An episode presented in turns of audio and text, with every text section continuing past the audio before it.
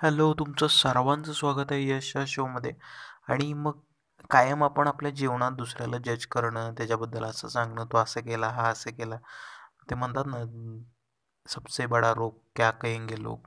ह्या हिशोबात काय होतं की एकदा एक मर्सिडीज बेनमधून एकटा मुलगा जात असतो आणि तो तिथं जाऊन रेड टोलनाक्याची तिथं रेड सिग्नल येतं तेव्हा तो थांबलेला असतो.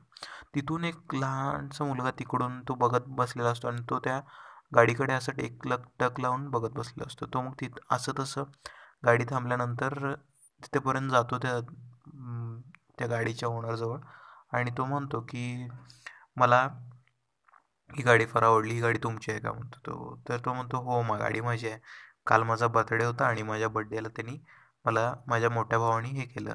आणि मग तो ड्रा जो मालक असतो तो गाडीचा ओनर असतो तो विचार करत बसतो की आता हा पण म्हणणार माझा पण असा एक मोठा भाऊ असायला पाहिजे आणि त्यानं मला हे करायला पाहिजे.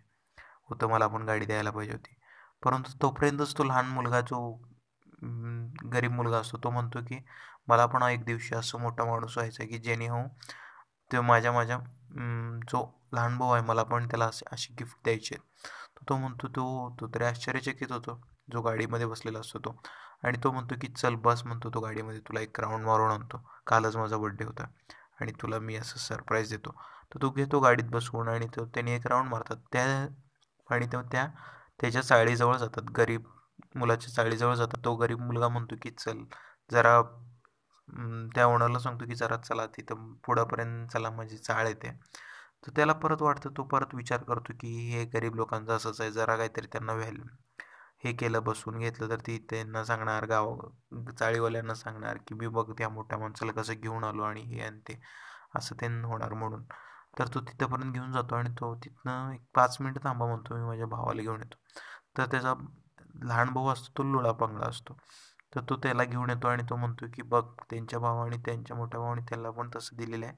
आणि असंच मी पण तुला एका दिवशी मी पण मोठा माणूस होणार मी पण शिकणार आणि मोठं काहीतरी काम करणार. आणि तुला पण मी आणून देणार. असं म्हणताच त्या जो गाडीत बसलेला असतो त्या गाडीचा मालक त्याला अक्षरशः डोळ्यात अश्रू येतात आणि तो म्हणतो की तो म्हणतो की असं जीवनात आपण पण काहीतरी मोठं करून दाखवलं पाहिजे. आणि यातून आपल्याला असं शिकायला भेटतं की कायम आपण ह्याच्याबद्दल त्याच्याबद्दल हे ते असं होईल का तसं होईल का विचार करत बसण्यापेक्षा लोकांच्या बरोबर तुम्ही प्रेम करा नेटवर्किंग स्किल्स तुमचे वाढवा तुम्ही एकमेकाला हेल्प करा. आणि असं तुमचं तुमच्या जीवनातील ध्येय आणि गोल्स अचीव करा. आणि पुढचा एपिसोड पण मी तुमच्यासाठी लवकरच घेऊन येत आहे. आणि त्यातून तुम्ही भरपूर काही शिकाल अशी माझी इच्छा आहे. थँक्यू